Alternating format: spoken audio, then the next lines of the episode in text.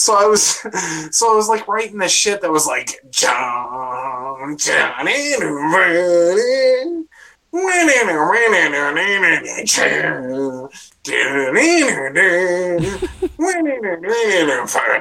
John,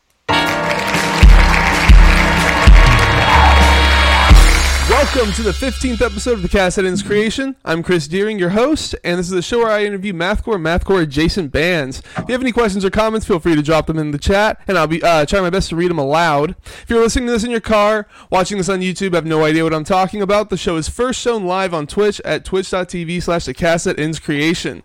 Join us for the live cast every Wednesday and Sunday.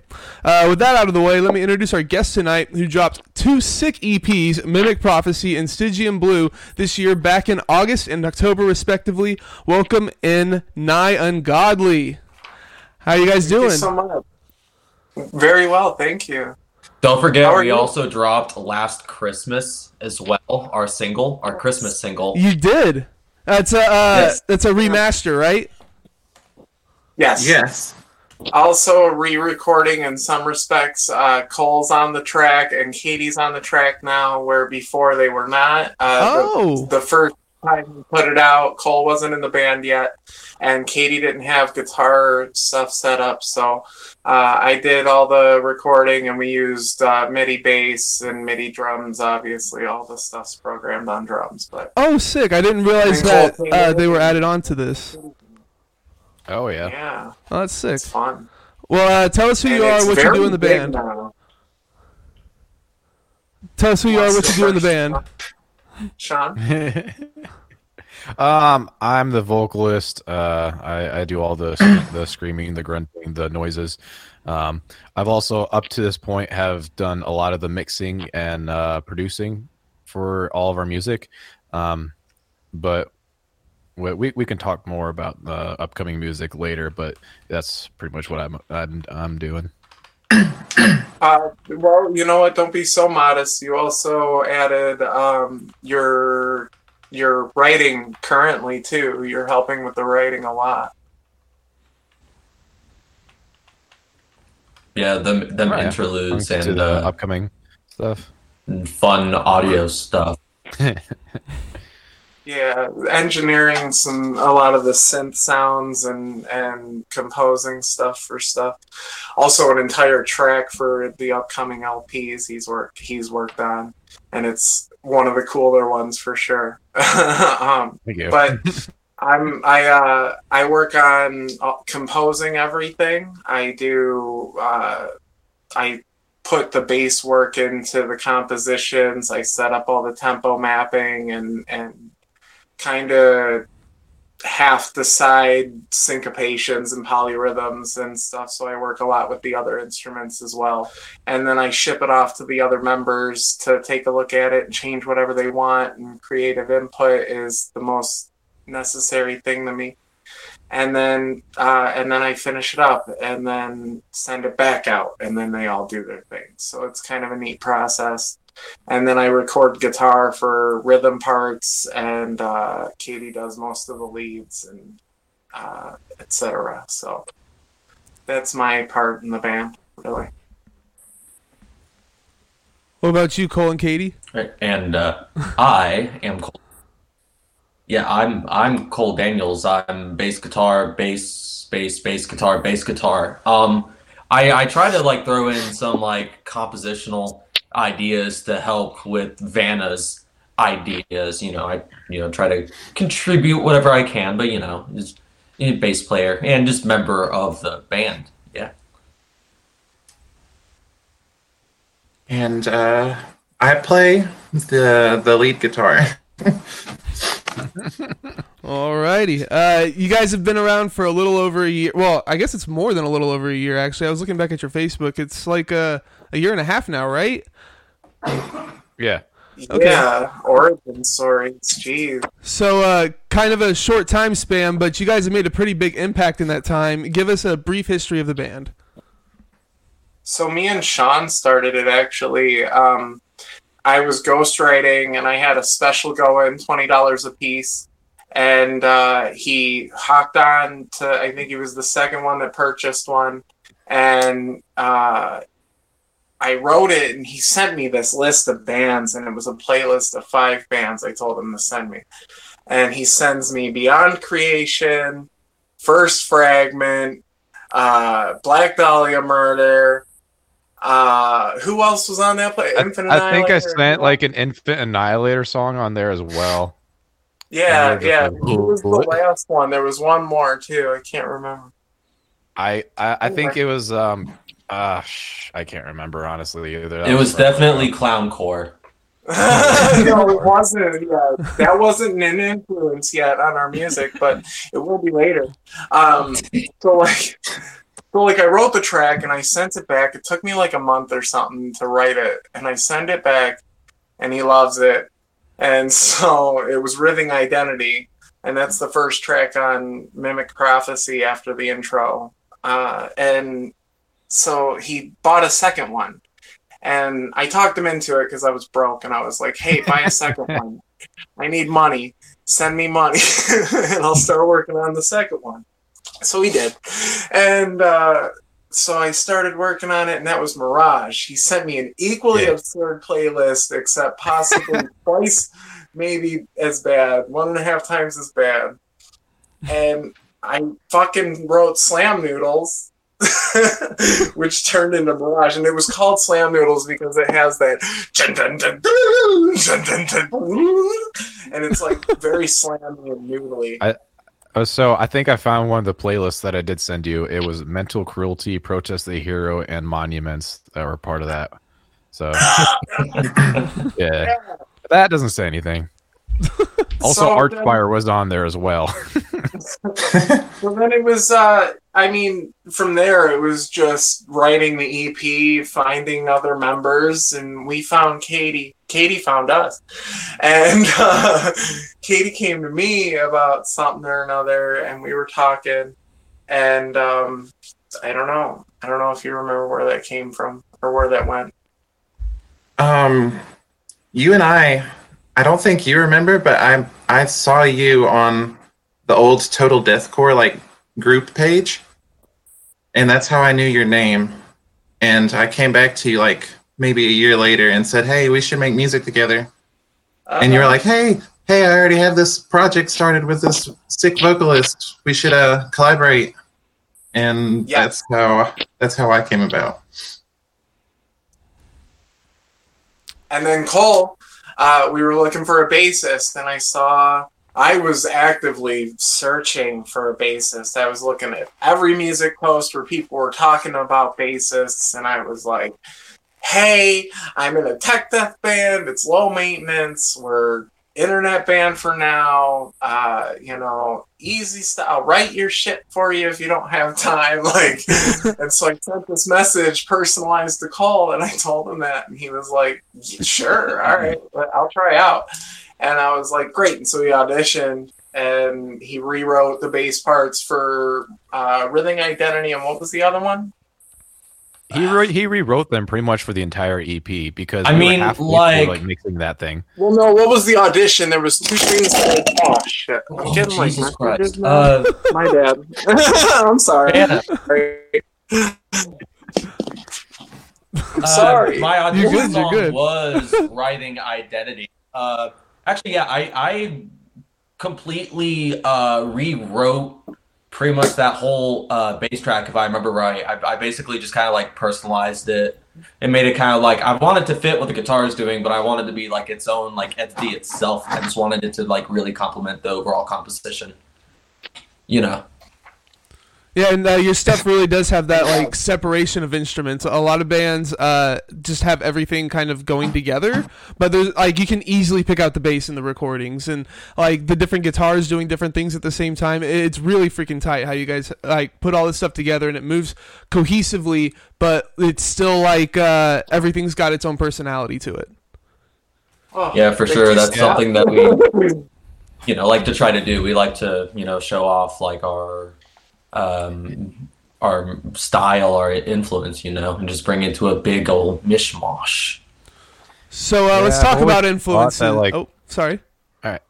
No, I've always thought that like you know like uh, bass was never really heard very much in metal music, so I was like, well, I want to make sure Cole's heard.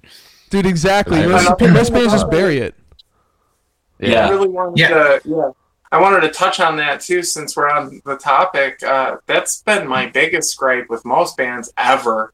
Is uh, I've been a big fan of like Dillinger and uh, Between the Buried and Me. They're two of my biggest influences of all time since like 2005 or 2006. I heard them both around the same time, and uh, knowing that each member is and i come from like band in high school and stuff so classical music obviously i love and jazz and stuff. So like knowing that each member is supposed to be different like the bass is supposed to be like the bassoon and the bass clarinet and the or the you know the lower end of things. It's not supposed to just copy the guitars. The guitars are like the flutes and the trumpets and stuff. And then the vocalist is like a trumpet or a flute or whatever carries a melody. Or sometimes it's a percussive element. And so like i know that and then lead guitar is supposed to you know harmonize or you know be the melody. And i know these things so like that's big part of the composition i always tell everybody in the band to write your own shit don't just follow along Yeah. right whatever you feel like you fe- feels right and natural and organic and if it does copy me that's fine but like try to stay away from that be your own voice in the in the band Hell yeah, that's awesome. Um, Vanna, if you can tilt your phone up or up to the ceiling just a little bit more. I got a black bar going right across your forehead. Oh That should be good. Oh, if you can get the stop. oh, there we go. i go. gotta i gotta find a different angle then uh, the way i had it set up There we go. There we Oh, go. there you go. All right. Uh, so you guys are spread across the country. Where where are y'all from exactly? So I am I'm- from Indianapolis, Indiana. I'm from Peoria, Illinois.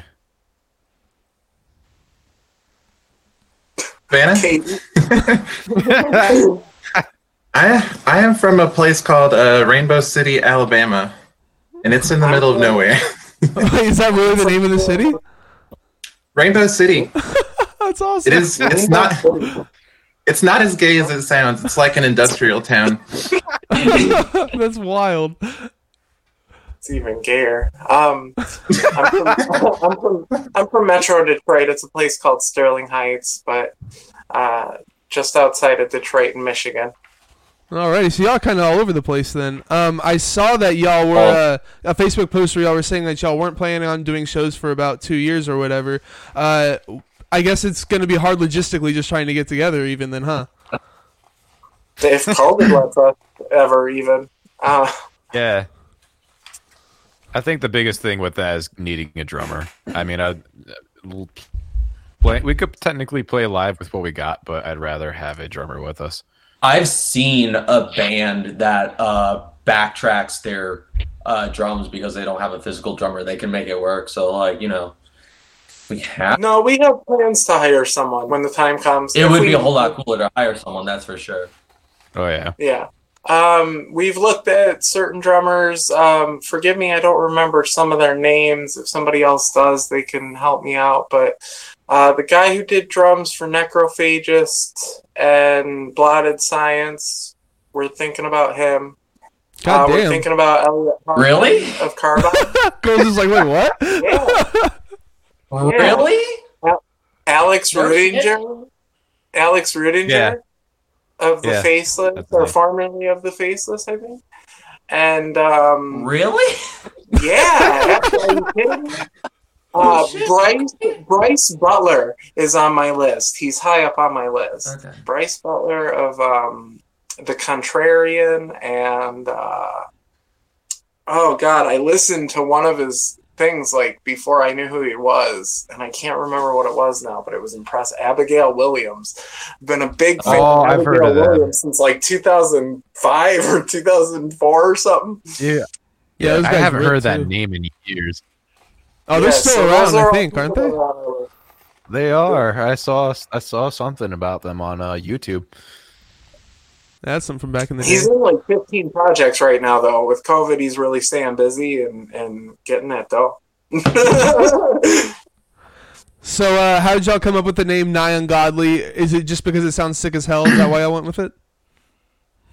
So Um, I was um, I, I, I was really into this band called A Lot Like Birds, and there's a song they have on uh, one of their records called Next to Ungodliness, and I was like, I was in this weird little thing where I was thinking maybe like you know song names would make good band names, and I thought uh, Next to Ungodly would be a good one, and then Vanna pretty much tweaked it to actually sound like a good band name.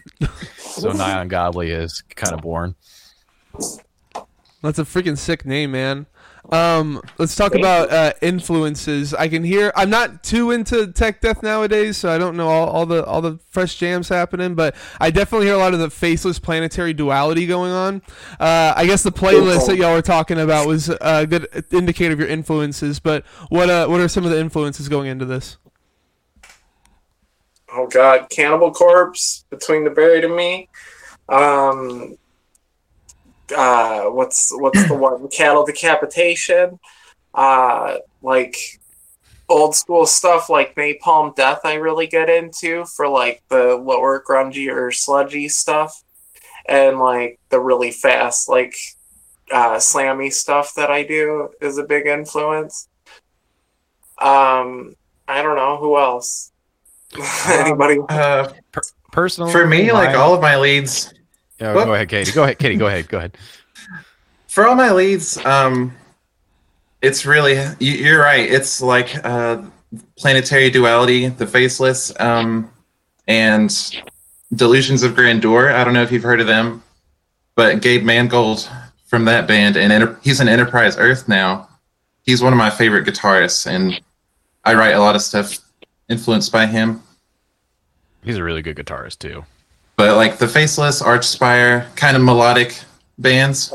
Fire, yeah. Um, the contortionist is big on my end for the djenty stuff, for the really crazy rhythmic stuff with like a lot of space, um, like influencing space and time, Car Bomb and Vildhjarta, and um, like uh, Gershwin. I don't know if you're familiar with like I'm Symphony in Blue or uh, Rhapsody in Blue, and uh, I don't know. There's a lot of classical influence, like Nobuo Uematsu, who did like the Final Fantasy stuff, and um, Koji Kondo, who worked on like Mario and the Zel- Legend of Zelda stuff. That's a big influence on me. Really, Um, I wouldn't have guessed that. That's Yeah, crazy. Huge, Or- huge Yeah, uh, the the piano part in Last Christmas is like the the main synth melody that comes up at the start of the song, but I took it and I tweaked it to make it like minor and diminished kind of. And then the part after that, like the underlying uh, bass, the bass that's like climbing up and down, that's all like Final Fantasy influenced. It's crazy. Fucking love cold alien fingers tapping on that shit. Yeah. Well, not the bass guitar, the bass piano that's like doing that. That's all like Oh, from. yeah. Uh, he kind of Final follows Fantasy. that though, yeah, I guess so. more I, or I, less. pers- I personally am a, a little influenced by Infant Annihilator, uh, Enterprise Earth, obviously Cattle Decapitation, especially after Death Atlas came out. I was Yes. fucking blown away by that. Um, Those are I- those I'll are like have- three of my favorites. Yeah, I was also highly influenced by um, Djent and old and some older metalcore. Those are kind of like m- close to my base from where I came from. Um, but and other than that, that's usually about what I jam to. Oh, and there's a album called from Cult of Cthulhu or Cult of Lilith that came out just this year that has also played a big influence on me recently. And I'd like to start implementing stuff like that they do. That's a good one. What do they do that's uh, different Oh, yeah. from what you're doing now? See, he he adds a lot of um, pitch and tone into his screams, and he has very melodic screams. And Okay, it's I not got like the biggest biggest range, but like it's it's pretty tight from what he does. If you ever listen to them, I'd highly recommend checking out their album. They, they just came out with it, I think, like two months ago. Oh, I need to look into that then. Shit, I've heard some vocalists that are very good at like uh, making it almost seem like they're singing when they're screaming. Th- That, that shit's hard to fucking do. It, it's very hard. to so uh, y'all kind of covered the writing. Hey, What's up? Can I talk about my influences real quick? Yeah, we- go for it. I'm sorry. Yeah, I go for it. it- I'm sorry. We Yeah, skipped over no, Cole. call your bass. no.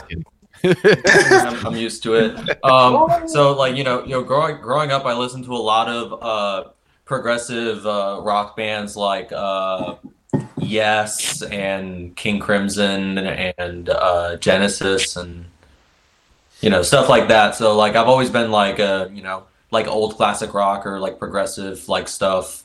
You know, I've always been like interested in like songwriting that has like really like takes you somewhere for for sure. And then when I got older, I, I found a bunch of like uh, death metal bands I really uh, liked. You know, I, I got into the, like the old school stuff like uh, Cannibal Corpse and, and Death and Morbid Angel, Deicide.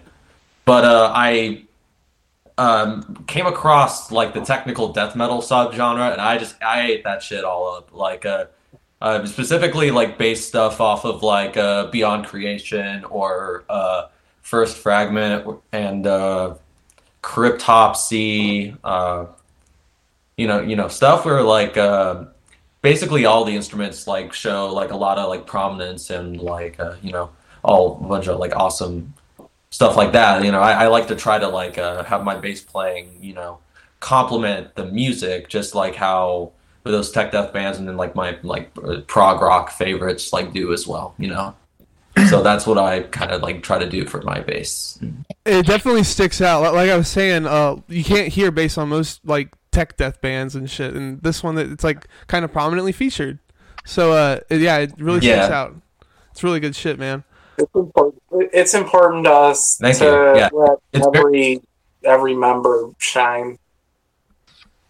Hell yeah. So uh, Yeah, I'll- oh, I'll- I'm sorry. Audible bass is is one of my favorite things. Like I love a band where you can hear the bass player.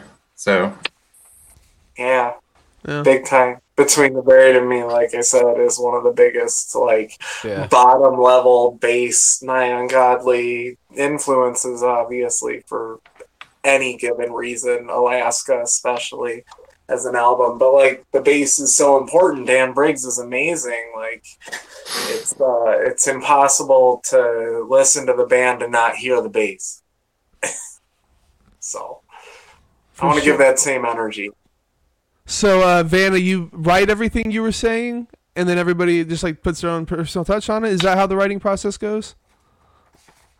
Yeah, we've made uh, a couple of things now with other members, but like mostly it's me. Like I said, Sean did. He's got an entire track that we've got to work on and kind of make playable and stuff. He's not a guitarist. It's very hard. Are you okay, Cole? um, Ba- ba- basically, how I remembered song. it was uh, around the time when I joined uh, the band uh, in 2020. It was like a few months before we released Mimic Prophecy. Uh, like that whole album was basically already written for the most part. Is that right, Vanna? Yeah, it was, like, uh, early we got then. All five songs written. It was Yeah, it was, it was mostly it was ready done. So you know, I basically contributed my bass, and it, it became the finished product that was. And Stygian Blue. It took him a month, bro. It was a I, when I joined, we we worked on it for like like a month. I know you've had it done for like years. I know. No, I had no. I only had it done for one year. We had it done for Oh. like maybe eight or nine months, and we were coming up on a year. And like, yeah, Rhythm Identity, Yeah. uh, and then Mirage, and then it took us like another six to eight months to write the rest of it. And then you came in, and then it took us like another month to get the rest of it to Sean to mix, and then Yeah. another what month or a month and a half to mix and master. Yeah, it took about like a month and a half to get all put together and stuff, but definitely worth it because real bass sounds way better than MIDI bass. It was so good. And th- Don't get me wrong. Uh, there's some programs that are really great, but it'll never fill the gap of a real bassist, ever. and then a Stygian Blue. Uh, I remember that being like a more active effort. I I remember uh, Katie bringing in some riffs, Vanna come bringing in some riffs. I even wrote some guitar riffs, which is crazy. Uh, but Yes. yeah, that was a, You wrote what's been described as one of the heaviest goddamn breakdowns of the year. oh cool. In didn't know I fucking six minutes, but, what's that track called, Sean? Oh, also, Gorguts is a huge influence of mine, and uh, basically, uh, that that riff, I, I guess, is the riff of the year or something. Uh, that that is very hugely Gorguts inspired. So It's what's that one called, Sean? That last, uh, it's like the second to last track. That Second, uh, is it the, an incredible orchestra? Ah, Wh- which one? Which one? good question. The one that's like chun chun chun chun chun chun chun chun chun chun chun Yeah. chun.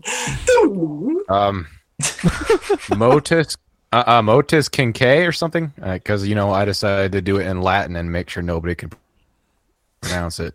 I'm happy.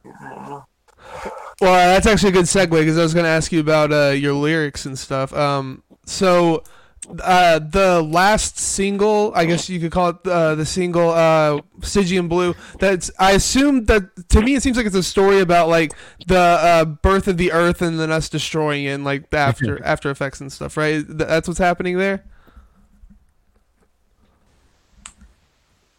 Yeah, pretty much. Uh, that's pretty close. Um, uh, I pretty much had this. Katie and I kind of came up with the idea of duality and symmetry between life and death, how one begets the other and stuff. Um, so it's essentially, I mean, got to kind of start somewhere. So I started with, you know, just life expanding and growing. And uh, that midway section with the like violins and stuff is kind of like almost like your your uh, your midlife reaching in slowly reaching into death and the last two parts of it are you know dying so i pretty much wrote about the beginning of I, I would say maybe the universe but that might be a little bit too big You can interpret My it any which way you, example. like. That's a great thing about music is that you can you could be like, my interpretation's different than the person who wrote it, so fuck you. I, you know? yeah Well, no, I mean, for I- sure. This when one I you could write definitely do that. Yeah. Yeah, when I write lyrics, I try to be as ambiguous as possible. Like, uh, yeah, I mean, I have an idea in mind when I'm writing it, but like your interpretation is also as valid. It could be, it could mean something completely different uh, from somebody else. Like, it can mean anything. Right. We, uh, we had we had the art before any of the lyrics or concept, and I came up with the idea of duality based on like the the two different beings. One of them was like kind of evil looking and like sickly, and then you had the the really strong, healthy guy coming out. The Stygian. so uh, let's talk about the album cover. Um, who did the art? Uh, Alberto Filipponi. And he did the one for, Filipponi. for your other uh, EP too, right? Yes. He's done all of our art so far. Sorry. Is he just a friend of you guys, or did y'all find him and thought he was just great, or how'd that come about? Uh, the second thing first. We found him, thought he was great, and he became a friend, and now he's basically part of the lore for like the first uh, two EPs, a single, and a cover. That last Christmas cover he did the art for. He did the art for Mimic Prophecy. He did the art for this shirt, the succubus, tits out. Um, he did the art for uh, Stygian, and he did the art. I mentioned, I said the single, but I didn't say the name, Aberrant Silhouette. And uh, a lot of the album themes came from the art concepts. Uh, I came up with Mimic Prophecy from uh, just lore from like Final Fantasy, especially. You walk up to the chest and poof, you're in a battle. And I thought that was magnificent. And like that concept translates to Dungeons and Dragons. I think it starts there. And then it moved on to like different stuff like RPGs when video games started getting popular and tabletops and then uh, Dark Souls. The Dark Souls influence, I get it. I, I was going to talk sees about that. Yeah, people keep saying that Okay. uh, that's a mimic from Dark Souls on the cover of uh, Mimic Yeah. Prophecy. yeah, it is. It is, and we're not afraid to embrace it. Uh, we were. I looked at Google. I said, Google, show me a bunch of mimics. Show me the coolest mimics. And Dark Souls just from Yeah. Soft does a great job with their art, and I think it's magnificent. I love H.P. Lovecraft. I got. I got my Necronomicon right here, so like all the Bloodborne books and sh- My- uh, my-. My friend has my Necronomicon. I don't have my Necronomicon with me right now. Well, that's all right. You're sharing the love, craft. um, so uh, nice, nice. that's gonna be. I would like to tell everybody that like it is not so much uh, Dark Souls reference as it is a reference to mimics and a reference to Lovecraftian horror.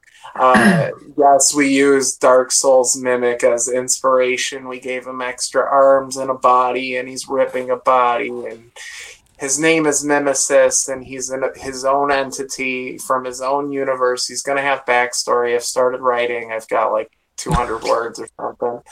Uh, but like it's it's gonna be its own thing and have its own lore. I don't want it entirely connected to Dark Souls. I want to, you know, like it's been like this thing that's been latched to it since it came out, and like the Soul of Avarice is an Easter egg. It's like here's this fun little thing from Dark Souls that'll even like grab you more into the idea that it might be a Yeah. Dark Soul thing, but it's Yeah, I- I gimmicky. met- I may have lifted that almost directly.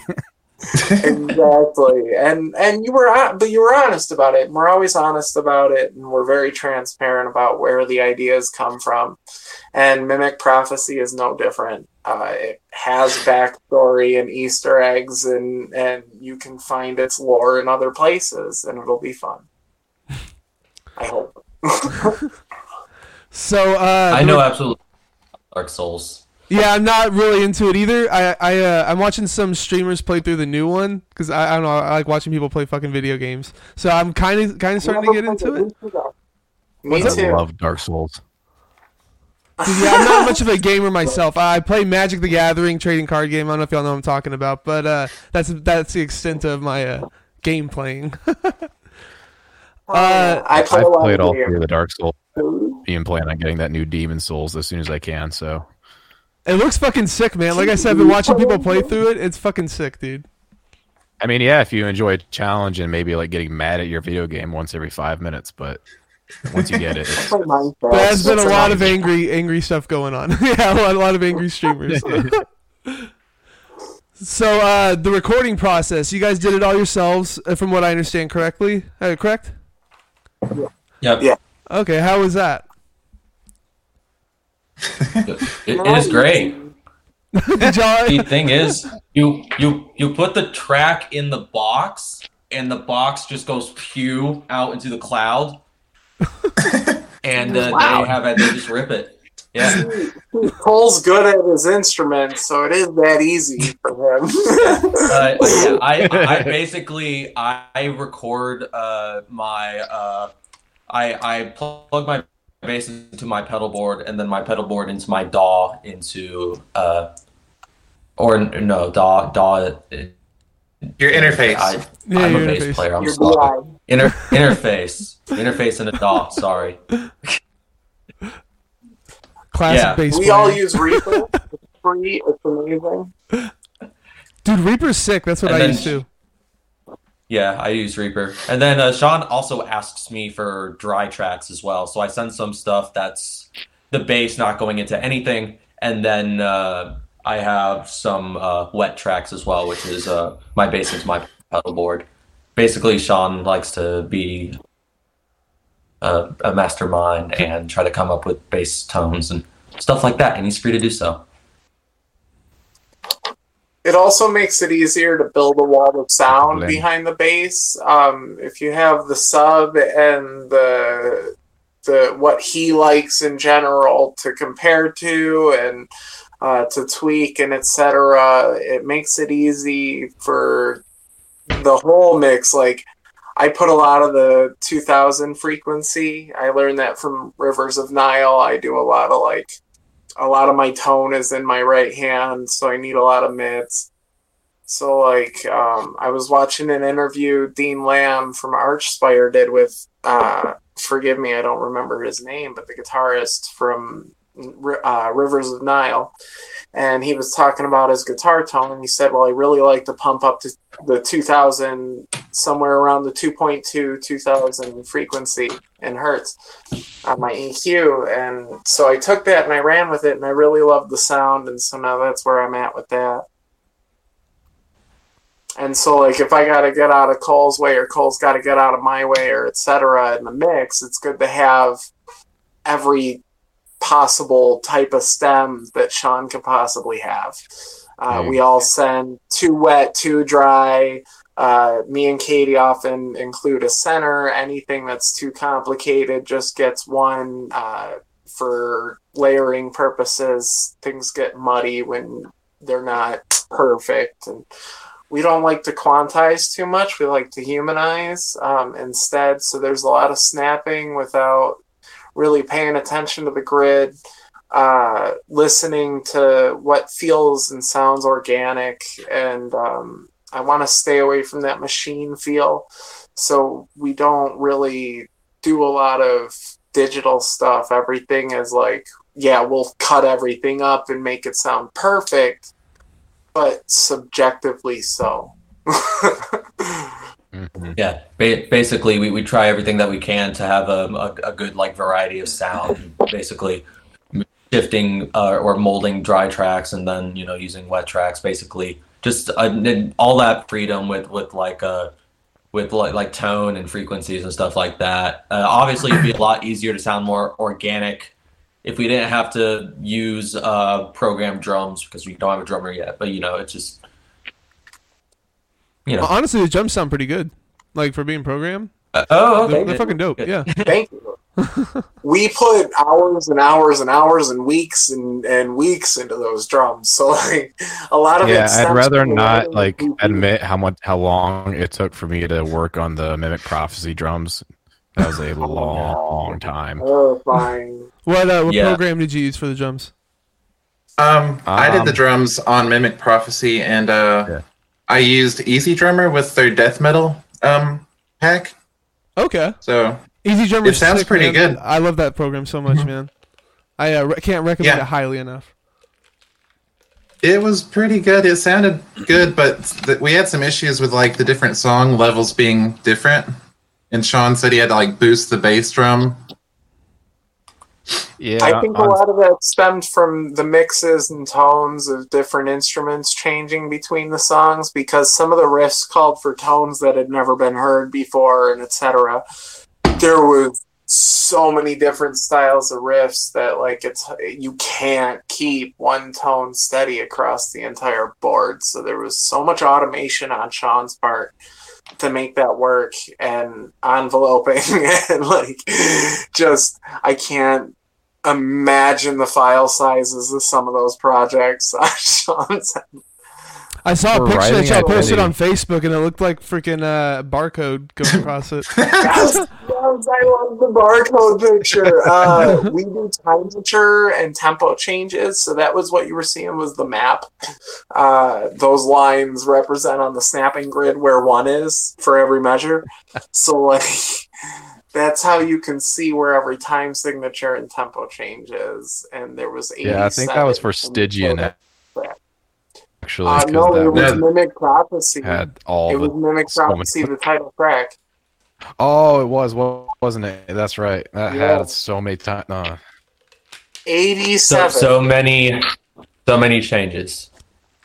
So I mean, there like? was to- some that were unnecessary, but when you're visualizing, uh, when you're composing and you're visualizing where one is and where's the pocket, and you're trying to match the drums, the bass, and the guitar, and they're all doing different voices because, as we said before, voicing is very important to us. Uh, you've got to find one, and you can't always make it 11 8. Sometimes it's got to be 7 8 and then 2 4 or, or, Mhm. or 5 five eight and you know like you can't always just do these certain patterns that make tempo mapping easier.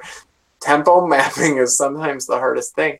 That brings me to an important point about mimic prophecy. We had so that recording that was a nightmare. Recording that was a goddamn nightmare i we fucked up a couple of parts when we were transferring the MIDI into the project file, and some of us had different mappings, and some of us tried Yeah, I, I remember the that. Import tempo map from MIDI in Reaper. When you used to try, the latest two updates fixed that, but when you used to try to do that, it failed every time. and and somebody tried to do it. I'm not going to say who, Sean, and it fucked everything up. so he said, Sean, don't ever do that again. We'll just communicate better, okay? Just don't we do it fixed again it. We ended up fixing it. we fixed it, but Yeah. it took like a month and a half, two re-recordings, like like at least fifty to sixty hours on like almost every member's part to get, or except for Cole, because Cole's good as a, at his instrument, as I said before. Like fifty to sixty hours of rewriting on the drums and the guitar, and the rhythm guitar, and then like Cole at least it had to re-record it once. And then Yeah, it was like we- four. We had an issue on a we had an issue on Writhing Identity where um, the Guitar Pro track that we had written had a different breakdown than the final product. I I remember that. Yes. Yeah. The, so- the breakdown in in Writhing Identity was just completely different, and I basically just learned it by ear because there was no tab for it. That No, I, no, honey. No, no, no, honey. We're talking about Mimic Prophecy, the self-title or the the title track of it. Ah. No, no, no, no. Um, It was uh, it was Writhing Identity. We uh part- we had the Well, single really, I out. know you didn't Yeah, have a right. problem. Writhing had that issue, and along with Mimic Prophecy. Yeah, we had the single for uh, Prophecy had it the we had the old uh 2019 version of Writhing Identity like recorded and released back in July or whenever. And that was totally different from what we had written on Guitar Pro. And so Cole Oh, had to go back he had to go back and learn learn the breakdown from the old single. Uh, yeah, it, it, it was it wasn't that bad honestly because it was just a single part, and you know I, I just I just I learned it by still don't remember how to play the rhythm right as recorded because it's not pads. So, uh, Sean, you did all the mixing and mastering. Uh, how was that experience? Sean? Um, time there- I gave mixing and mastering. Yes, can you hear me? This Uh, is the we first time totally I gave missed the- and mastering. Oh, Mastering go. like a. Oh, okay. Yeah, you're good. You're good. Oh, maybe not. Um, it, it was Uh-oh. Got some for- doggos on the for cast. some- Got, got a My- dog. I think we're losing gonna mute my- Sean. gave it an She actual muted her try. mic. I yeah, we we definitely lost you, Sean. uh, uh, I was before beforehand. I would usually just kind of play around with it and stuff. But uh, we had him for a second. Okay. can you guys hear me? you keep cutting out hardcore. Ah, of course. but uh, for Mimic Prophecy, yeah, it was it was a long process because I, I had to. I, I- there's hours sitting in front of the computer with, with automation, making sure that like the EQing was correctly because I would clip a crap ton, and then there was making sure I could hear all the instruments and stuff over each other or between each other and, and mix something. It was very You might need to call back in or something. You're uh, cutting out really badly. Ouch. So, uh, okay, there we go. So, uh, Cricket Slam says that he just wants you guys to write a pure slam song. So, when's the uh, the Nigh Ungodly slam song happening?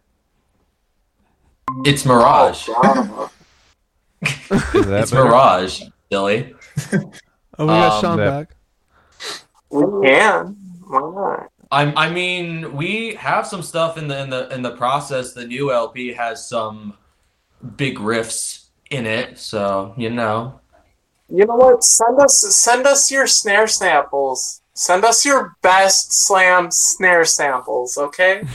And we'll write a pure sn- pure slam song. Sean, let's give you another go. Uh, how is the mixing and mastering going? I'm game. Let's do it.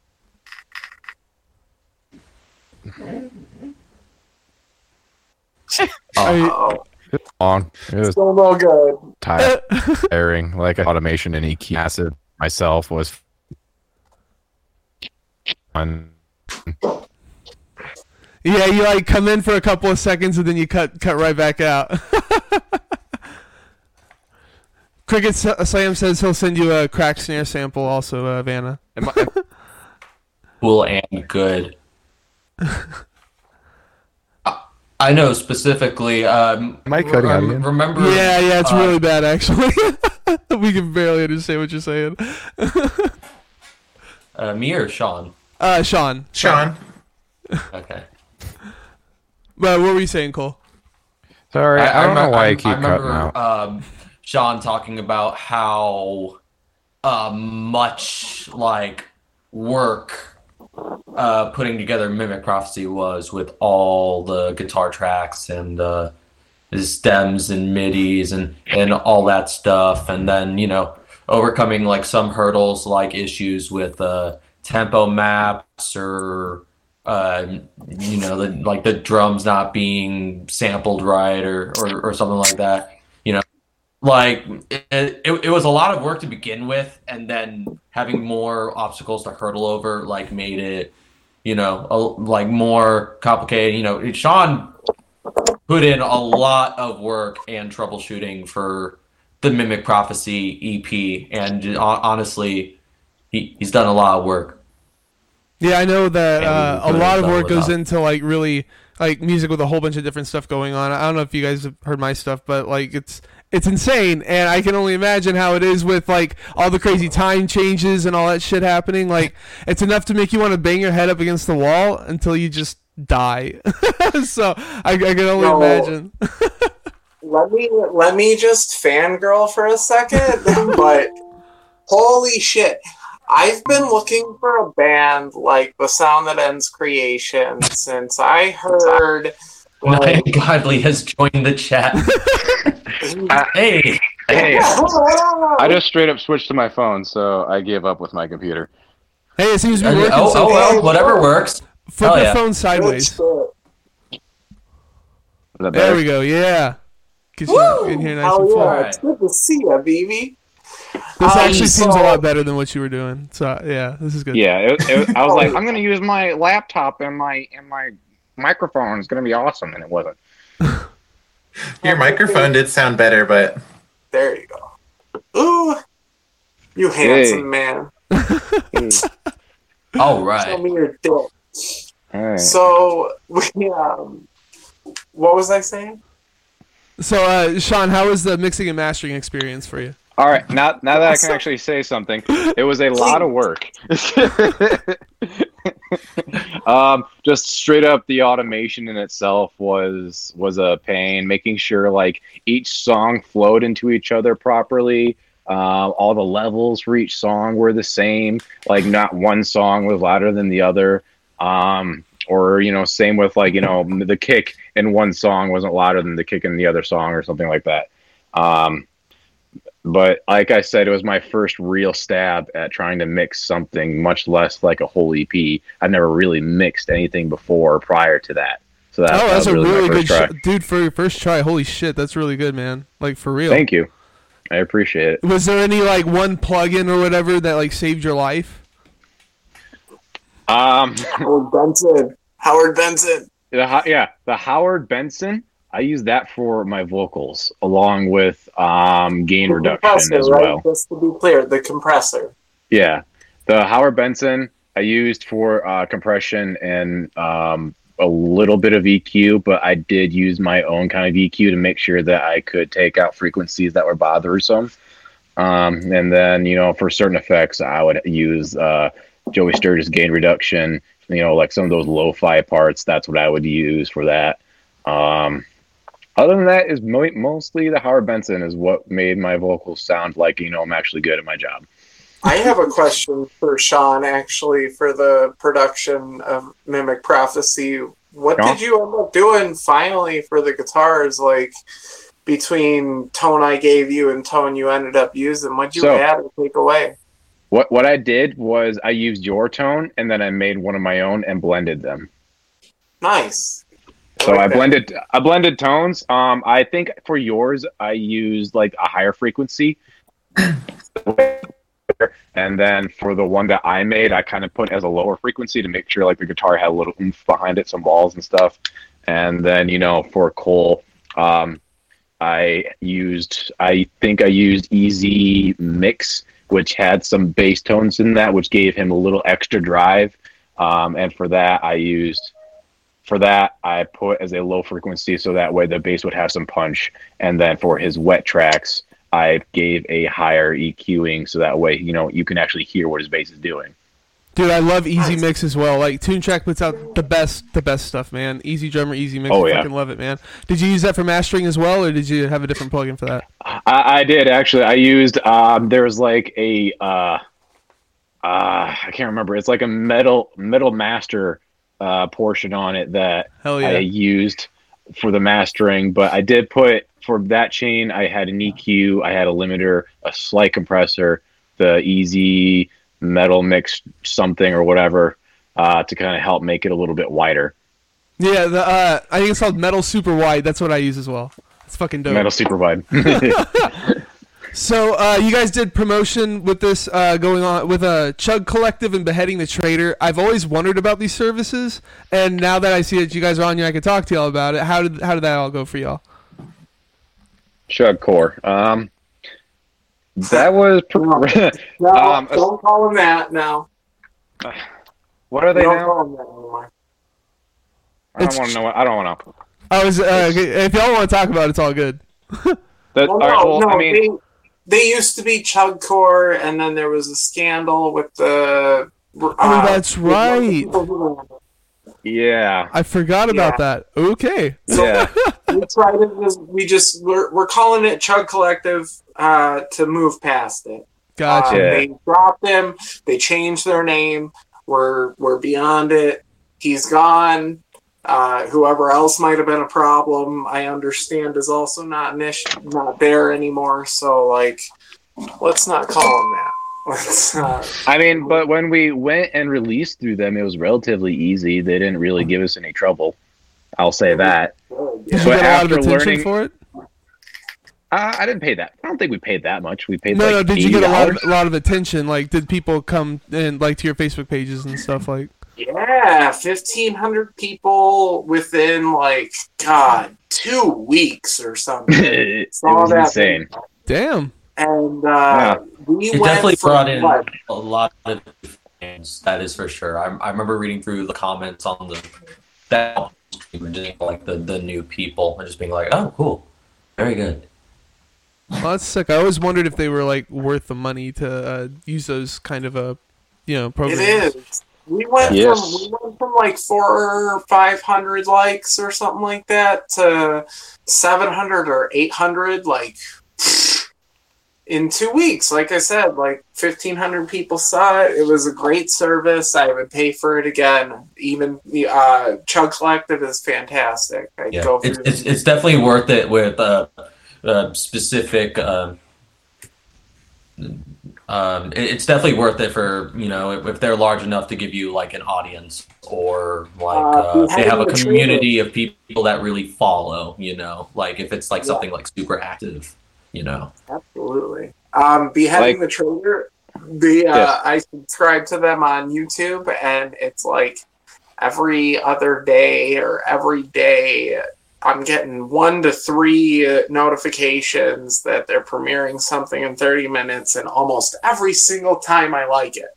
It's not always something I go back and search for a, a second time. It's not always something I go and look for the. I'll be honest. I'm I'm very transparent um, but it's always good. They always put stuff out, out that's worth hearing at least once. And some of this stuff, if I hear another thing by that band that I also like, I'm definitely gonna go check out more. Like, and a lot of the stuff, sometimes I do go hit their Spotify and just listen to the whole thing or whatever. You know, it's uh, they do great Oh, yeah. work too, beheading the Traitor, and they do a lot of work. So They, it's not- they were super easy to use too. Like all you had to do is pretty much email them and then choose when you wanted to release it, and that was that simple. That was it. Sean, what were their options? Um, they could uh, pretty much release like whatever you sent them, which was for us was you know the EP stream that I made. Um, then you could also release your music video through them. They would even make you an EP stream video for you as well. They had another one. I just I don't really quite remember what that was though. They also had a lyric video option. Oh yeah, a lyric video. That's right. Yeah. Are they are they the ones that make the the anime music videos? I am I not don't know. sure. I'm not sure. That'd be dope if they did, because I 'Cause would definitely I- I like know- an anime.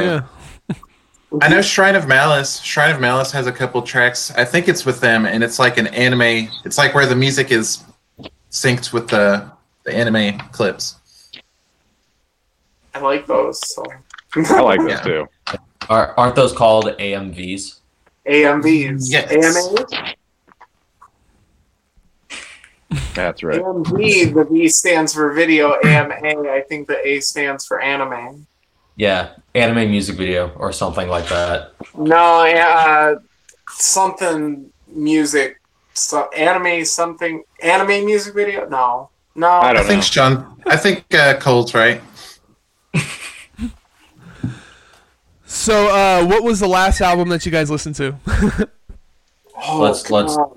Let, Oh, let's boy. look at Spotify real quick here. Um, literally i just took a shower and i listened i put on irony is a dying scene by the dillinger escape plan because i was coming on the cast that ends creation guilty and then uh, and then it just played their their tracks but like uh, yeah i put on specifically i had to hear pig latin before i came and looked at chris deering who kind of um, almost forgive me for saying so but you kind of look like greg Puciato. I guess. No, not a lot, not a lot. But like, if Greg Puciato always had that haircut, you kind of look like him. Thank you. If we're He's talking, handsome man. You're if we're handsome- talking about like the legit last album that we like recently, Yeah, uh, legit. Last time, don't say something cool just to look cool. I, I'm pulling up the legitimate. Like this is a, a lo-fi album that I found. It's Put it more to your to your uh, left. It's called Eternal Champ by Sweet Valley. Uh, it's basically lo-fi, um, um, base like lo-fi original songs uh, mixed with uh, uh, like sam- uh, samples from stuff like Ocarina of Time and stuff like that. So I, I, I basically just I, I have some friends that got me like like dummy interested into like Nintendo and Zelda themed lo-fi and that's kind of like I'm I'm I like video games. you yeah. know? What about the rest of y'all? Uh, last, last night I decided to check out your album. It's so I- good. I thought it was I thought it was pretty good. I liked the lyrics a lot. They uh, kind of reminded me of uh, uh, Rixie Zixer, their Elements album. I've never heard of them before. They're like a kind of djenty math metal band. Their, uh, What's their the name name again? is the palindrome. Uh, It's spelled R X Y Z Y X R, and it's pronounced like Rixie Zixer or Rixie Zixer, something like that. I've also Okay. heard Roxy Zoxer. I, I actually emailed them and they told me it was like Rixie Zixer or something like that, but I think they're from Sweden. Well, what, what about you, Sean? Um, the very last thing I was listening to while I was at work was um, I have like a daily mix on my Spotify, and it was like a bunch of different stuff. I think the very last thing I was listening to was either a Cult of Lilith song or a Rivers of Nihil song. Now, I know you said something about albums of the year, and I know that was a year ago that came out, but I never listened to it until this year, and it, it, it's it's it's it's fantastic. It's just perfect. Like every single song is amazing on it. Man, it's easily something I'm going to buy when I get a chance. Are you talking about Rivers of Nihil? Yeah, Rivers Okay. of Nihil. Um, uh, Where Owls Know My Name is the album name. That came out 2018. If I yeah, that came out two years ago. it took me two years to actually give it a listen, and I'm ashamed of it. I've, I've You bitch. I've seen I've seen their set on that. I've seen their set uh, after they l- released uh, that album about like three times now. so, you know they're they're fucking fantastic. You lucky bitch. yeah, you're so fucking lucky. I would love to see them. Yeah, Uh, no, they're Who they're was great. the last band any of you went to see? Uh, What, Chris? What was the last album you listened to? It's actually y'all's. Been listening to y'all all day long, actually. Oh, I guess it's not now. I guess they're EPs, shit, but love that still you. counts. Love you. What do you think of Aberrant Silhouette? Aberrant Silhouette. Oh, is that y'all's first It single? was- It was the first single we had after Writhing. Okay, I actually didn't listen to that one. I listened to the, the two ones that y'all put out this year, and uh, th- I listened to the Christmas one once or twice. You you'd like that almost as much as Stygian as a whole. Okay. It's The the, beginnings in 1716 or something like that, and it, it sounds like 1716. It's fun. It's the production on it though is, is kind of lacking. I would honestly sometime would like to maybe go back and remaster, mix please, Sean. Remaster remaster it. now tonight. Put, put me Not on it. right now. yeah, but with Cole and Katie on it now. right now. We're just gonna redo all of our old songs. Right Put- put now! We have to. It's important. Send It's me the tabs. We put out. oh God, he's getting.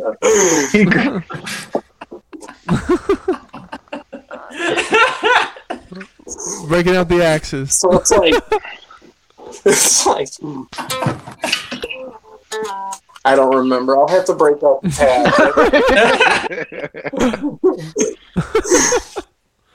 So, so uh, like, Any you mentioned anywho, you mentioned albums of the year. What what would y'all albums of the year be? Igorrr. Oh God, what's what's it called? Per- that's an interesting name for an album. Eeyore? I don't remember the name of the album, but it's it's the latest by Igorrr. Yeah, Igorrr is pretty top top notch. Oh, Igorrr. Okay, I thought you said Eeyore, like the uh, the character from Winnie the Pooh or whatever. I was like, what? That's bad. No, it's it's, Okay. it's, it's kind of more so Igor, like uh, uh, Frankenstein's assistant. the French dude. He, he he's he, he's this French guy, and what I understand is he writes the music and gets featured artists, and he's had like Travis Ryan. And um, he's had opera singers and accordion players and etc. and he mixes everything in a live sort of sense. Like he does all these. He's got this circuit board of synths and modulators and EQs, and he does all this shit like essentially live and records these guys with these crazy songs. And it's avant garde and it's mathcore and it's grind and it's classical and it's opera and it's jazz fusion and it, there's accordion and it's it's like That's crazy. Y'all are the second uh, group of people I've had on here actually that have mentioned like Igorrr. So I, I- guess I gotta check that shit out, man. I haven't gotten the chance to check out too many bands that I'm not interviewing, but uh, that's one that I, I guess I need to check out. If you don't, I'm gonna post a status about how much of a pussy you are. Alrighty. I'm just kidding. I'm just If I were to You're talk, good, you're if I were to talk about albums of the year, I have I have two that basically are like my like one. Uh, so there's uh, Defeated Sanity's release, fucking insane. It's It basically is. like their, it's it's- it's way different than like anything else they put out because they're like let's just do more weird shit. Like it's not their most brutal album, but it's their most fucking weird album, and I I love it. And then uh, my second one, I'm actually gonna pull it out here. It's fucking Ooh, Cytotoxins Nuclearth. My girlfriend actually bought their oh god. fucking care package. What shit's in here actually? So a that's crazy. stickers, all cool stuff. But yeah, sharing the um, Cytotoxins Nuclear fucking stellar. Like, I I was a huge Cytotoxin fan for like a, a long ass while. Uh, Radiophobia is one of my favorite albums of all time. Just so fucking heavy, and uh, Nuclearth just really delivered and just killed it. Su- such a good album, so good fucking songs, so fucking great. I just heard that. Uh, I just heard it a couple of days ago. I'll be honest. I put it off for a long time, and it was it was not worth the wait. I wish I would have done it earlier. It was so fucking good. So what about you, Katie? What's your album of the year? Uh, I actually have not been listening to new music very much lately, but the Cytotoxin album is definitely it's definitely a really good one. Oh, Oh, yeah. Catherine. Like I haven't listened to any new music at all. I've just been replaying stuff from 2019. You know what? That's all right. Some people need to catch up a little. I'm, I'm gonna have There to say a lot of good influences that year. I'm gonna have to say uh, Mimic Prophecy was the best. Bitch! you know why you didn't write it though? No, nothing's stopping you from saying Hey, that. Hey, wait. Uh, just to be fair, just to be fair and very clear, she didn't write anything on that.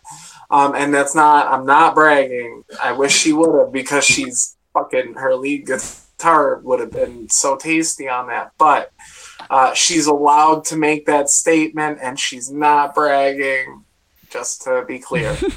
Yeah, I'm I'm actually uh, not on that one at, like at all. So So Why uh, you will be though? what's bad. your favorite piece of gear? Is there something that uh, that you just uh, use all the Did time Sean- that saves your Did life? Sean go or did, did he go first with cattle do cat? Oh, I thought that This yours is was my- the one from 2018, the R- R- Rivers of Nihil. Did, did you have one from this year? Oh yeah, Uh, that's all he said. it he was- didn't say anything for this was, year uh, at all. no, it was the Cult. It was the Cult of Lilith album. They are a technical death metal okay, band. okay. Yeah, they're Okay. a technical death metal band You from segued. Iceland. That's right. Sorry. Yeah, and um, yeah, the vocalist is fantastic. Everything about that album is amazing. Um, just it's definitely worth checking out. They, I think it's their debut album that they put out this year through Metal Blade, and it's Did yeah, I would definitely. before or something. I thought I, I- saw a lot of music by them. I honestly have never heard of them before they put that out, and I've been kind of like looking at the Metal Blade record label ever since they put out that Six Feet Under song, and um, That's what drove you to Metal Blade was the Six Feet Under song. it was not what drove me, but it was it's what pretty It's like, much dude, this bangs. Let's see what the rest of this label puts out, man. Feel free to roast Sean on that, please. I, I was I was watching I was watching their YouTube because you know they kept putting that out and they kept turning the comments off, and You know, And so then they- going name five Metal Blade artists right now. Who, uh, me? there's Cattle. There's yeah. Go ahead. No, go I ahead. can No, name no, some. no, you got it. You can't. You can't be like that unless you can name five Metal Blade artists right now. Blair was on Metal Blade. Um, the Black Dahlia murder. yeah. I think Uh, Infrared. it- Fleshgod Apocalypse. of God. Flesh God? I don't know. Are they? I feel like they are. I don't know. Oh man, Yeah. I gotta keep up with my. We're looking at Unique Leader. If anybody's watching from Unique Leader or Artisan There. Era or Seasons of Mist, Yeah, hey, guys, we are uh, looking for representation. We wouldn't mind some. Oh, cough, cough, cough.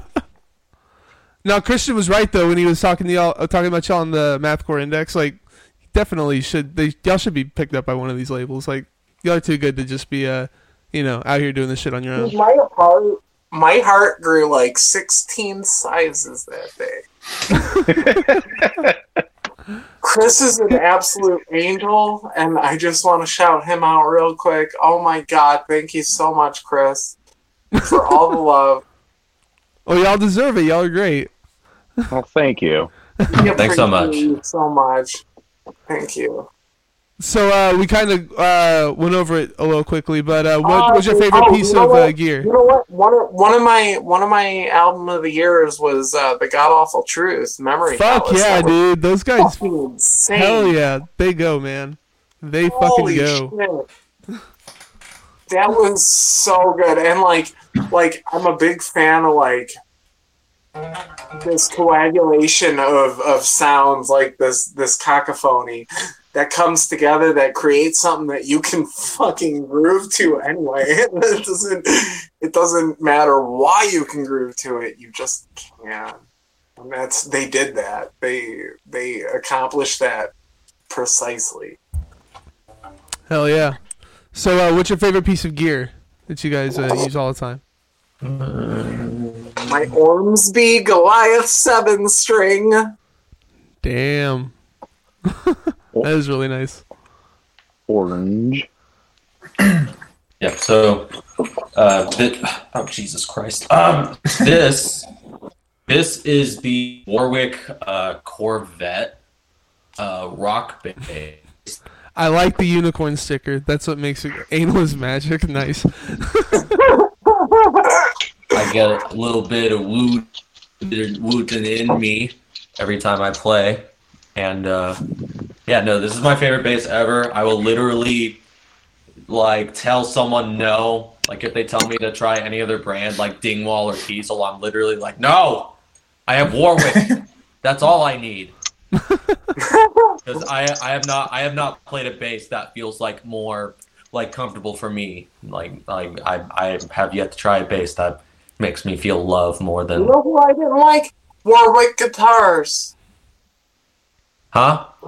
I didn't like. I had. I, I played a Warwick guitar and I didn't like it. That's great. I no, but I but I've heard their basses and it's fucking top Yeah, notch. I, I, Like, I don't know anything about their guitars. I just know their basses are just like they yeah, I just wasn't happy with it. I don't know. Maybe it wasn't set up right, but I didn't. I wasn't crazy. It was only one experience with a Warwick guitar. I'd like to add, but and I don't have to defend their pretty guitar as fuck- being a bass player, so I'm good. True. oh, uh, the other piece of gear is uh, Stone Age guitar picks. I'd like to mention. Incredible work. The tone is in the stone. It's all attack. Uh, I've had to dial back the attack uh, in instances because it's too fucking much. Um, but like, it's incredible between tapping with it, uh, right hand technique, ins and outs, uh, hybrid picking, etc. It's beyond anything I've ever played with a pick. Uh, they're in Jazz 3 styles, they have regular styles. You know, uh, I've got another one in the other room I should have brought out, but I would think that those Uh, would break your strings. I have not. That's wild, man. Oh, do they like have wear down broken and shit? string in, like, What's I haven't string? broken a string in like three years. I don't. I don't know what you mean. Over here flexing on us. And So, uh, Katie, Sorry. what you got? Uh, I've got a BC Rich Mockingbird with a Floyd Rose and like a million knobs. that is a million I've dollars. got, I've got, I've got like a, a phase reverse switch, and then two coil tap switches, so I can get some pretty cool clean tones with this thing. That's But it's got seven, it's got seven strings and a Floyd Rose, so it's mo- most BC Oh, Rich I didn't guitars I've played. Oh my god, I'm so sorry. I didn't say out loud. Most BC Rich guitars I've played are set up really poorly, but Where's- that one's pretty good. Katie? And I've also got this Schecter eight string Ooh. Fancy. with uh with Tosin Abasi pickups, so that's pretty nice. Oh, Them Tosin pickups. Yeah. Which one Is did you fish- to record with? Is that Fisher's Um, Bullets? Tosin? I used this one to record the leads on a Stygian Blue. It's got stock pickups, but they they sounded decent. So Yeah, honestly, your BC Rich sounded amazing when I was mixing that Dude, together. The leads are so fucking cool too. and I I recorded a a lot of rhythm on this thing, but we actually ran out of time, and Sean could not incorporate it into the final mix. So there's there's rhythm tracks that nobody's hearing. After that. Damn. All right, something for the future. Maybe maybe maybe we'll do a remaster. Sean, I know you're a vocalist, but do you have anything? Um, so I don't have nearly as much gear. I have a SM7B right here that I used for Stygian. Um, Okay. Beforehand, I was using a uh, um, discontinued MXL MXL 500 or 5000, but this is a lot better than the mic I had beforehand. It's I can just put it right in front of my mouth instead of having to worry about um, the bounce back from the walls. Uh, I don't have to nearly worry about as much EQing as I did before. I mean, uh, that's really about it. But yeah, that's fantastic. If any if any vocalist should probably definitely think about investing in one of these. Also, also I have a Dragon's Heart guitar picks. I don't know if you can see that. It's Very two and a half cool. two and a half millimeters thick. It's a pretty good pick. I was gonna say it looks thick as shit. Yeah, it's like two and a half There's like millimeters. different shapes and options to choose from, all in the same pick. You just like shift your grip, and Yeah, it's, it's like, got like oh, the now I've got the the sharp edge. Oh, pointy that's edge, sick. I didn't even the round that. edge. Okay. I always like pretty much exclusively use the sharp edge though. Yeah. Well, now you need to. It's high high. Uh, what's it called? High attack. Uh, so do you guys have any merch? Mm. yes. hmm So let me try and get up close for this. Show it up, Lena. the shirts. Hold on, let me see if I can make you full screen. There we go. Yeah, that's that's art by uh, Alberto Filipponi. He's he's pretty awesome. That is tight. He did all of our uh, merch or all of our artwork. Uh, besides the the shorts, uh, he did the artwork for, like I said before, for every single and every EP that we put out yet. And then we've got these shorts.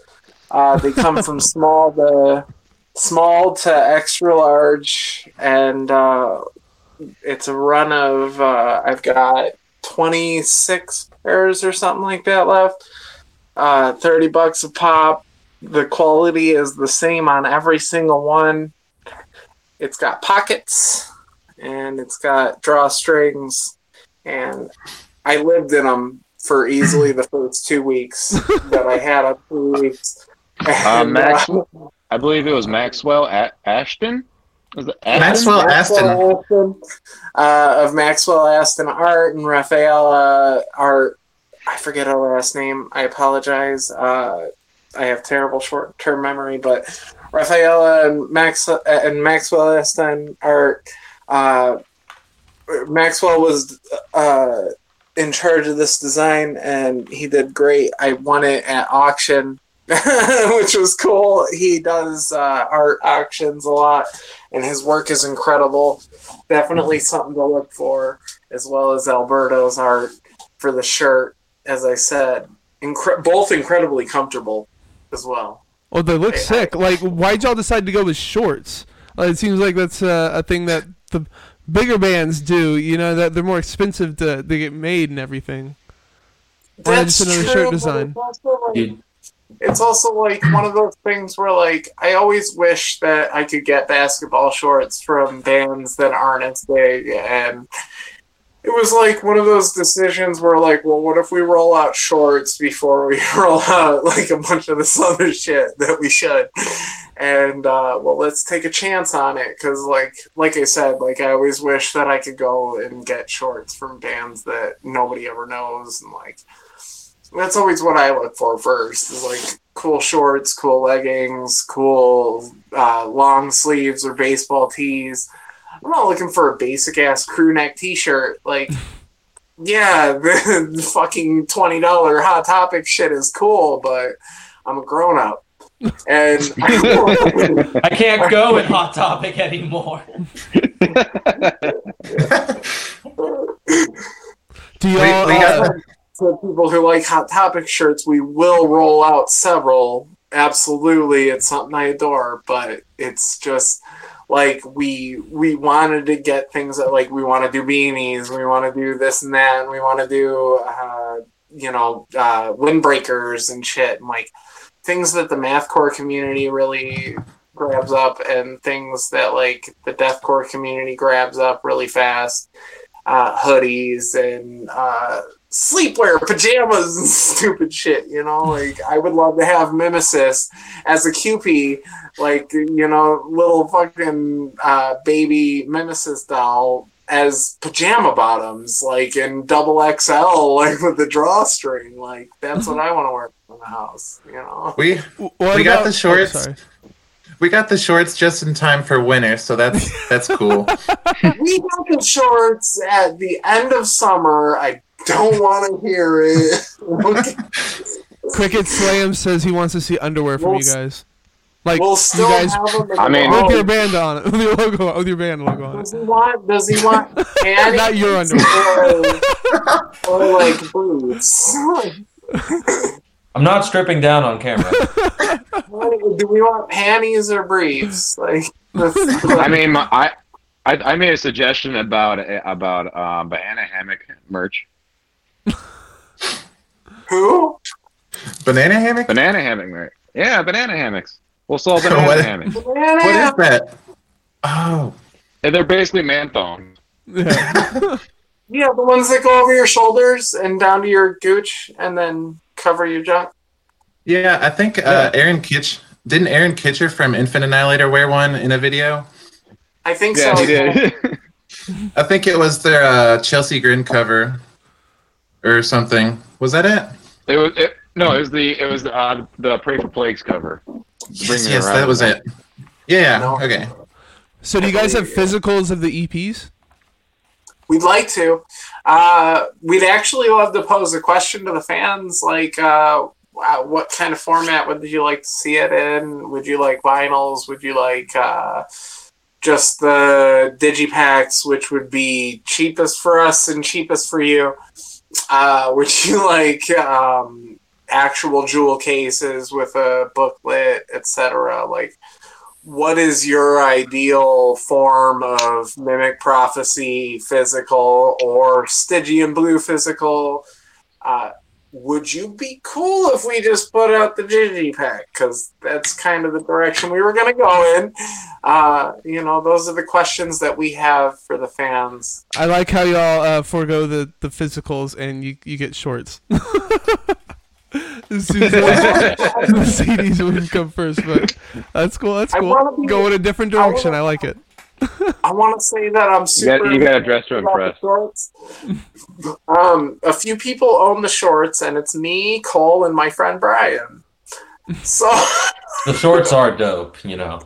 the shorts are incredible, and I wish people would buy them. I also I've only ever shipped one item, and it was one pair of shorts to Cole.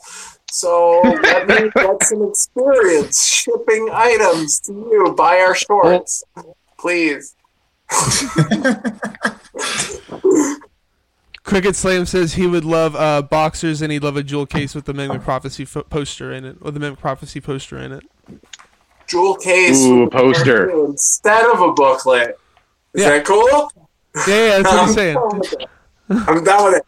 Uh, Alberto Filipponi's art has been a staple to our music for a while now, and I would love to incorporate it in our merch as much as possible.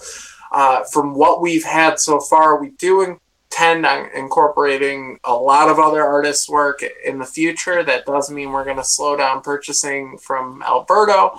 Uh, we still do support him, and we will still be going to him in the future that's uh, that's a promise. But for now, we're gonna we're gonna look at some other artists for the LPs.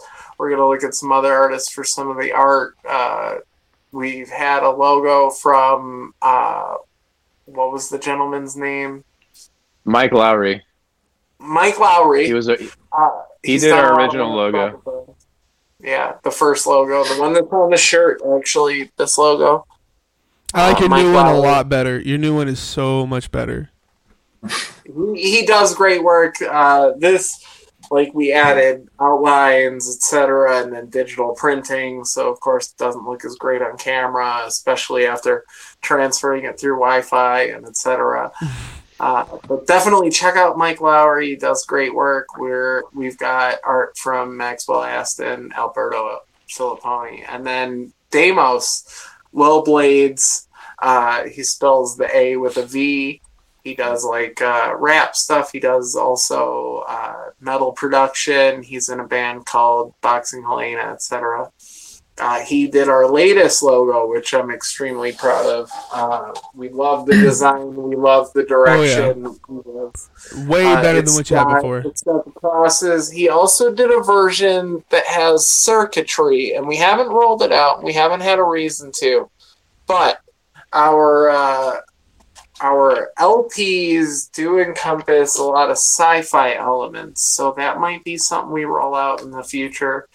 Uh, I don't know about the other three members of the band. I guess I'll find out right now. But I would hope to have the logos carry out throughout the LPs and then possibly afterwards change it up. So those are all the things we're shopping for.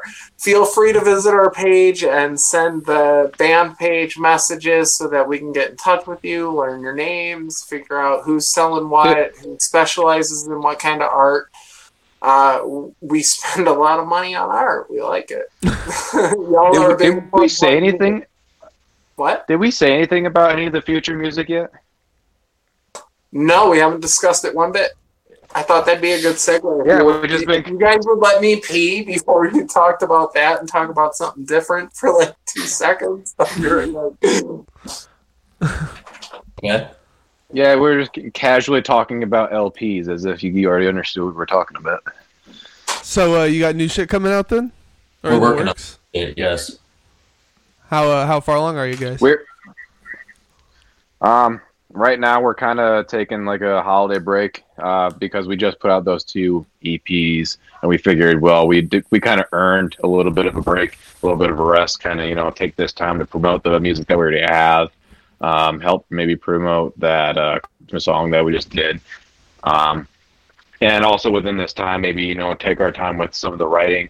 Um, like Vanna was saying, we were we're working on an LP, but that's not just one. We're actually looking about working on a triple LP. So there'll be three albums. Each of them will be about ten songs, um, and they all have their own little themes going on about them, but they are are still a little bit related. Um, but prior to that, we are looking to release uh, a Doom song. Still, are we still doing that? We haven't really talked about the Doom song in a while. Oh, God. All right, all right. Let me come I- clean. I'm going to So- the restroom now. so so I posted the status because I got all enthusiastic about Mirror Reaper by Bell Witch. Like, I just like to say that that album, it's one song. It's like a hundred or it's like uh, eighty minutes or something like that. Uh, seventy nine minutes or something, and it's all one continuous song, and it's doom and it's not sludge, but it's definitely doom, and it's better than like Dopesmoker by Sleep.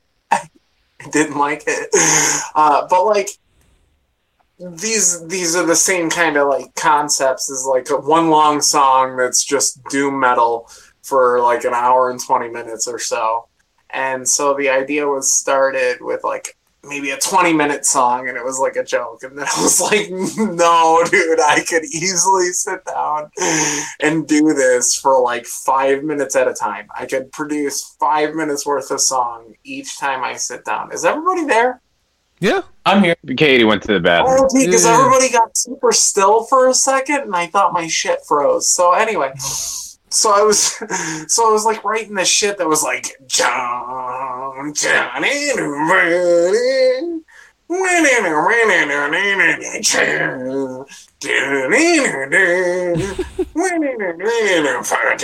John, and like I was like, okay, so it's like and then I built this tone on uh, Neural DSP's Nolly plugin. Uh, Nolly from Periphery, Nolly Getgood or whatever his name, Adam Getgood Nolly or whatever. Uh, he plugin with Neural DSP, and I built this really super sludgy tone that's like super high gain and like that plugin specializes in low gain, so it was an adventure to get that tone. So like I was like, all right, I gotta build the whole fucking album around this tone. And so I built this riff and I was like, okay, sweet. And so I sent like six minutes or something like that to the band and I was like, Can we do this? And they were like, Yeah, sure, it sounds cool. It sounds like night. And sounds like something we can pull off. So like I posted a status about what if Nigh Ungodly wrote a sludge doom song and like enough people responded well to it, and I was like, all right, we're doing it. You know, you know, when you were talking about doing that, when you Yeah, were talking about doing that, forgotten the list. What's up? when you were talking about doing that, some of the stuff, like when I heard it, I was like, "Are we about to sound like Nightfall?" Because that's kind of how that's looking like. Because they are kind of doomy. Mm, it does kind of sound like Nile, except less techy, for sure. So y'all are gonna do Uh, three albums then? Is that that's the plan?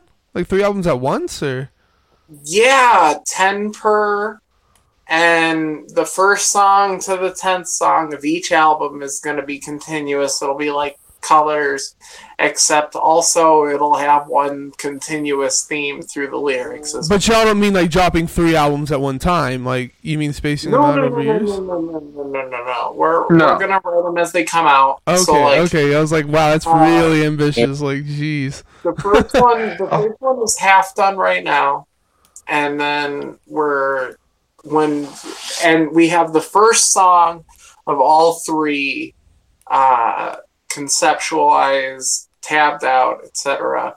And then the when the tenth song of the first album is written and finalized, and everybody's happy with all ten songs, tracking will begin, and the and the composition of the second album will start at the same time. Okay. And then hopefully by the time we're done tracking, mixing, and mastering the first one, like give or take two or three months, you know, we'll have at least three to five songs of the second album conceptualized in tablature and then continue that same deadline process of trying to loose deadline all three albums in a row uh, with maybe eight to 12 months in between their releases. okay. Hey Vanna, um, I I'm pretty sure earlier Sean said Nightful, not Nile. Nightfall, Nightfall, yeah. Yeah, Oh, Nightfall. Oh, my bad. yeah, they're a pretty cool Well, band. anyway, it's got fucking, it's got big time Nile influences otherwise, especially in key signature and tone and for sure. So that's all I had. Is But, there uh, anything else you wanted to bring up? Oh, sorry. Oh, I was just gonna say, like this time around with the triple LP, uh, I probably won't be doing any of the mixing. I'll be sending it off to somebody else to take care of all that. It's gonna be a lot faster. Take a lot of less, t- take a lot of pressure off of me for mixing three LPs. So that's probably how that's gonna go Well, about. I mean, you did the first one. The first one's like the hard one to like get all your settings corrected, right? And now you just Oh, pop yeah, it in, right? That was, that was the EP. Uh, I mean, Yeah, those were the EPs. Like if this would be like a full length featured album, and I want to sound as professional as possible, and while you know all that's happening, I'd like to. as well, like big Yeah. time features. Couple important people. Uh, I don't know if like because we haven't spent any money yet, so it wouldn't be wise to mention names. But like, there's a list of artists that we're looking Yeah, at features from, and it's like pretty intense already. I mean, when you yeah. have enough I have quite a few vocalists. yeah, when you have enough members, it's it's easy to look at big scale things. You know, when you're one when you're a one man band, I'm sure it's not as easy to be like, well, let's get fucking Ben Weinman to come do a guitar thing on my album. You know, well, yeah, I, I don't know if I would be uh, trying to get him. I'm sure he wouldn't even talk to me, honestly.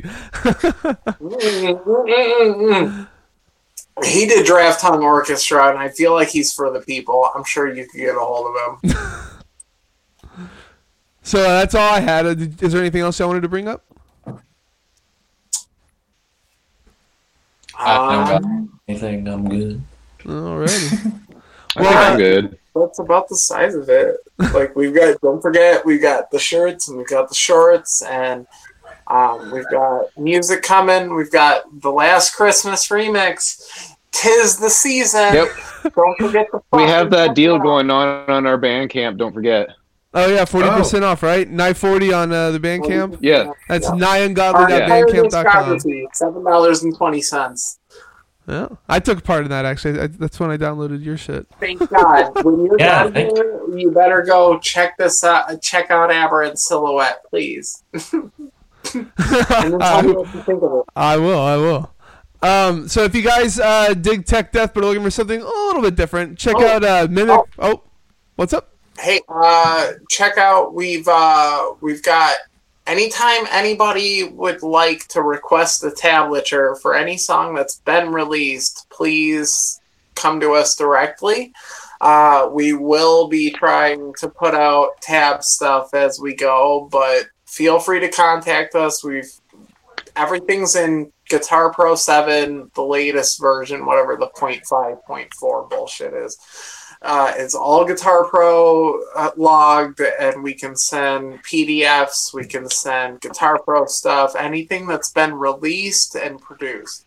Uh, we're not going to be so gracious with things that haven't been released yet, unless we're really close friends, like uh, Chris. If you ever want tabs for anything that's unreleased, etc., certain people, you know who you are already you can come to us for future stuff, but definitely for stuff that's already been released, feel free to hit us up. Anybody will send it to you. Uh, GP5 exports, GP7 exports, uh, PDFs, audio files of the MIDIs, instrumentals, whatever you want. Like, uh, we're going to be setting up a Patreon page probably within the next couple of months. It's been discussed several times. Uh, it hasn't- we haven't really decided all the details for it yet, but it's something that we're going to make available for there. So why not in the meantime for the closest fans who've watched this or have tried to Yeah. get in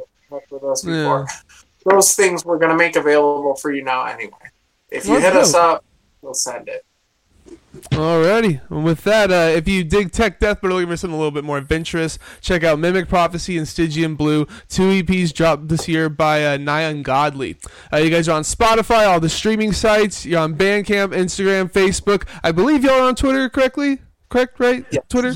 Uh, we have one. It exists. I'm the same way. Twitter's Twitter's really difficult to like navigate for me, anyways. What Um, is Twitter? We have like one one post on there.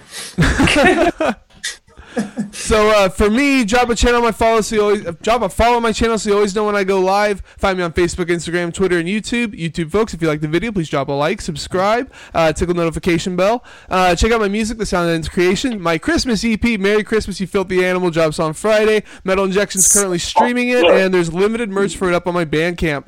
My next guest is Femur, mathcore band from Canada. Join us this Sunday, 7 p.m. Central, right here at twitch.tv slash the Cast That Ends Creation for the live cast. Thanks for being here, guys. Hope y'all had some fun. Hey, Thanks, thanks, for man. having us. Thanks for having us. It was us. awesome. Woo! Thank Hell you yeah. so much. And thank you for watching and listening.